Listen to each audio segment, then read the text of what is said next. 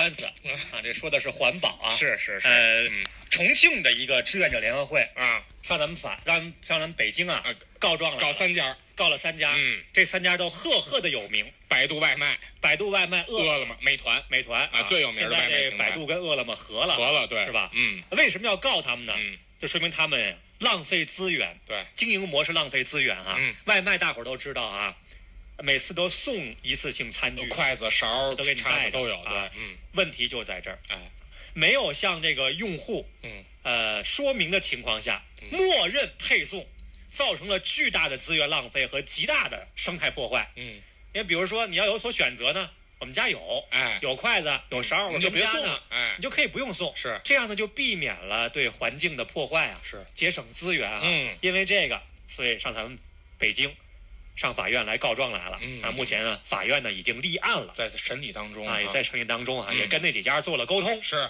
啊。我们怎么看待这样一个案件哈？嗯。今天下午呢，我们是采访了环保项目北京零废弃的发起人毛达啊，听听毛达的观点。我觉得这个起诉非常有意思。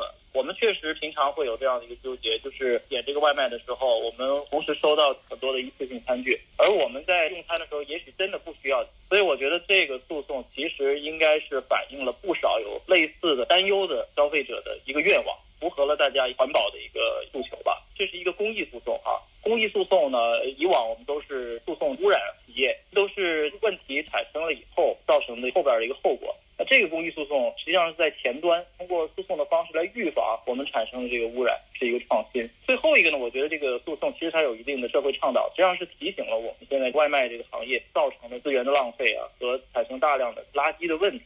从一次性餐具入手，提醒了我们企业应该承担更多的责任。我们会做一些回收行业的调查吧。餐具啊，在有食品污染以后，它的回收的可能性是很低的，需要大量的消耗水啊和其他的一些资源才能够得以利用，所以回收的价值和难度都非常高，所以导致这种废物啊，可能更多的会进入我们的这个填埋场和焚烧厂。那么我们都知道，这两种方式实际上对环境都有很大的污染，大量的一次性餐具的消耗吧，也是对资源的浪费吧。因为我们辛辛苦苦去开采这些资源，要耗费了大量的能量生产它，而我们只使用了呃可能几分钟。嗯，用的时间很短，生产时间很长，最后扔了，又造成一个恒久的。其实我不知道你有没有这样的心态啊，啊。就是我现在啊，嗯。每次点外卖的时候，都觉得有点罪恶感，呃，就是因为一次性餐具，不仅仅是因为一次性餐具，啊，还有其他的这个怎么讲？这？这个原因啊，嗯就感觉到有点有点浪费你要吃不完是不是？啊，这这有也是吧有食物的浪费啊。也有。另外，这个餐具成本的嗯。这样一个浪费，我前两天晚上啊实在是饿的不行了，嗯嗯。点了一个那个烧烤啊。一家很有名的这个店，嗯。送来之后啊，啊，给我吓坏了，干嘛呀？真的，我一共可能点了呀嗯五个小串儿嗯啊，这个一个香肠，一个馒头片儿嗯，啊，四个大盒儿，干嘛呀？特别大的这个盒子啊，这盒子哦，对我还点了一串鱿鱼啊一盒装一串这这盒至少得有啊，啊这长度得有四十公分。啊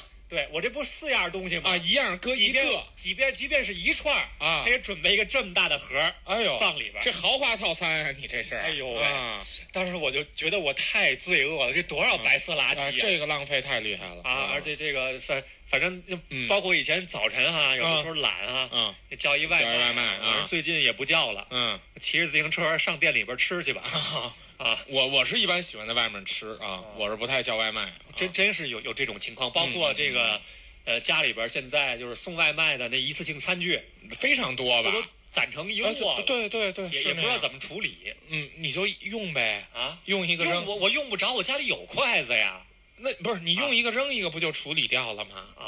啊，那没别的办法呀。你说所以其实我还挺关注这个案子的最后这个法院就怎么来判判啊，就其实有一个标志性的意义。是对吧就就是这个嗯管理，包括这些外卖公司，还有就是说咱们平常嗯快递也是，其啊，实那包装包装对啊环境也是巨大的影响啊。是包括之前很多媒体关注到上面这个胶带嗯嗯嗯，啊，就缠这么厚厚，的胶带，里十层外十层，这里边儿呃，关键就是还是像人环保达人说的，这些东西啊，嗯还很难作为回收再利用，它只能焚烧或者填埋填埋来处理，塑料没法填埋，塑料只能烧。这就问题就更大了。对对，气体污染也有。所以，嗯所以有的时候呢，嗯享受便利的时候呢，咱们也不能太随心所欲。是是，啊，即便有朋友说了，餐盒是收费的呀，是它不是钱的问题，真的不是那污染钱的对啊，那污染你能说给钱这污染就没了吗？啊对不对？是企业应该有一些责任感啊，吧？当当然那个，我觉得哈，嗯人就收两块钱给四个大盒哈，啊，反正我实诚的是吧？